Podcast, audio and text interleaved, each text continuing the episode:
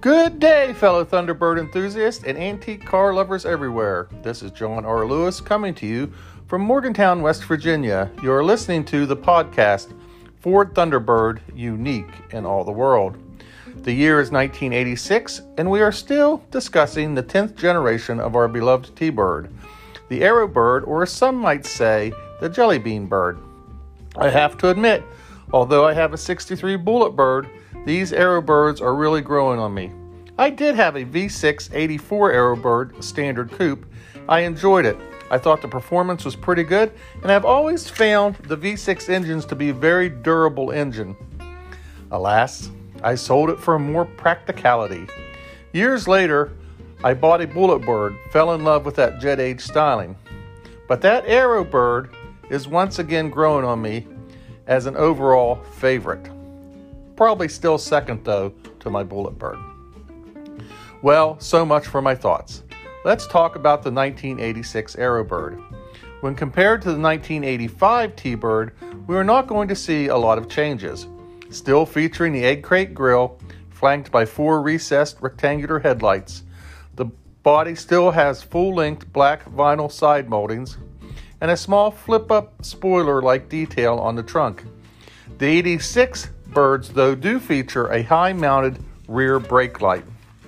There are still three engines available the v- 3.8 V6, a 5.0 V8 with new sequential fuel injection, smoother running roller tappets, and low tension piston rings.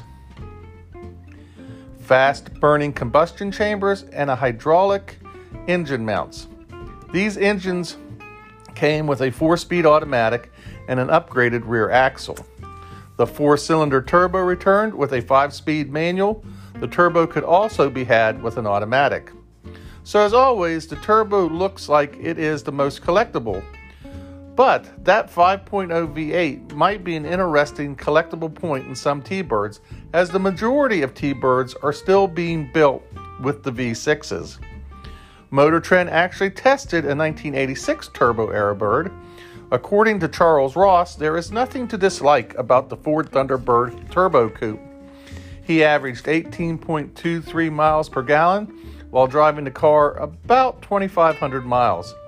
This T Bird was an automatic. Daniel Ross stated the car looked like it was designed by someone with an MIT engineering degree and an art degree from the Sorbonne. I think that is pretty high praise. We managed 0 to 60 in 9.29 seconds, but felt if he had used high octane gas at 91 or premium unleaded, it would have dropped into the 8 second range. Not bad for a car coming from the production line. The only problem he noted was turbo lag and stop and go traffic. Overall, not a bad report for a turbo of 1986. The model prices were as follows the standard V6 coupe could be had for $11,020. The standard coupe with the V8 could be had for $11,805. The Elan model with the V6 was 12,554 and the Elan model with the V8 was 13,339. The Turbo Coupe four cylinder was $14,143. You'll notice that the Fila model from 1985 has now been dropped.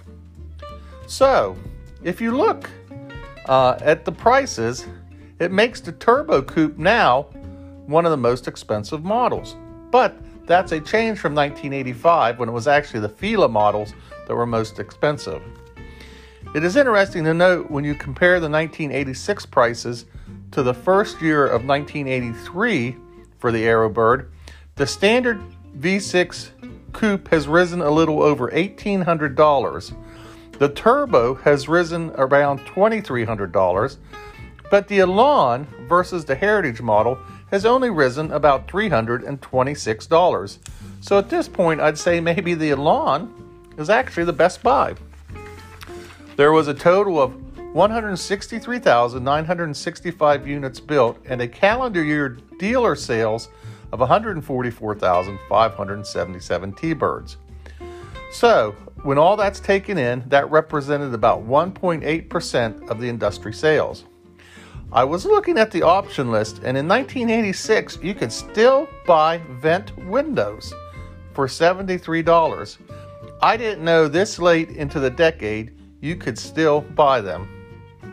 Looks like the Aerobird continues to be a success.